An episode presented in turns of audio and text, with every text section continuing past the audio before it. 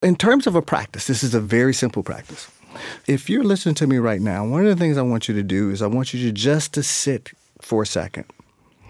And I want you just to stare straight ahead. Just look straight ahead. And as you're looking straight ahead, just notice what is actually landed and what is actually still kind of in the air. All you're doing is just kind of noticing what's happening, noticing how much you dislike my voice, noticing how much you dislike or you like uh, some of the things that Krista said. No, just notice those pieces. Now, what I want you to do is look over your left shoulder and use your neck and your hips. So turn and look over your shoulder. And then come back to center and now look up and look down. Come back to center and now look over your right shoulder using your neck and your hips. And the reason why you use your neck and your hips is I want you to engage that psoas and engage the some parts of the the vagal. And then now come forward. And now just be quiet and notice what's different.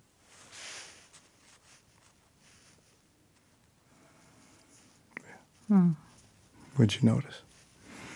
Well, I was I was kind of aware that I was half thinking about what it was going to come next, but I don't know. I felt more settled. More settled. I felt, and, and there was also a feeling of um, there was kind of a feeling of comfort. Yeah, yeah.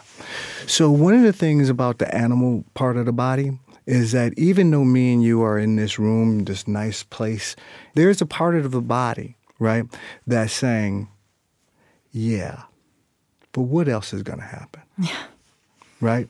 And the reason why, especially when I'm working with bodies of culture, one of the first things I have them do is orient, just like like like orient to the room, right? Mm-hmm. Not orient in a mystical way, but actually mm-hmm. literally because many times the bodies of culture are waiting for danger. Even though you know nothing's behind you. Yeah. Right? Letting the body know it actually helps some pieces. Now, if you get reps in with that, not just do it one time or just when I tell you to, yeah. right? What you may what you may notice is that you may have a little bit more room for other, literally for other things to happen mm-hmm. that can't happen when the constriction is like that. You know that makes sense too in terms of how trauma is in the eternal present. Like yep. it's not you're not remembering it, it's reliving itself. That's right. And you're like getting, you know, just for that minute, yeah. you're actually settling in the real present. That's, right. Um, and and then the body goes, Oh, you mean that's there too? Right. And then your body starts to do this thing where you go, well, I don't want to do that no more. And then if you can get another, yeah. there's a thing called the um, uh, the reticular activation system, right? The RAS, right? That it's the thing where will you go buy a car mm-hmm and you say, "Man, this is a beautiful car. Ain't nobody else got a car like this. There's this color." And then you drive off the lot. You go down five blocks. And you're like, "Damn, that's the same. Damn, that's the everybody got this car, right? It was always there, but now because your brain has said this is important, right. it makes it okay. Right? You see it everywhere. You see it everywhere. Yeah. That's why the reps are so important. Right. Because when you get the reps in, it like if you get the that reps in around race, everywhere. that's right. Yeah. Because if you get the, that's why the reps around race is so important. Is that yeah. because as you get more reps in about it, all of a sudden other things start to become important that weren't important because now your brain is saying, "Oh, I need to read that. Oh, I need to pay attention to that. Oh, I need to track her body. Oh, I need to understand that. Oh, I need to ask questions about." Right?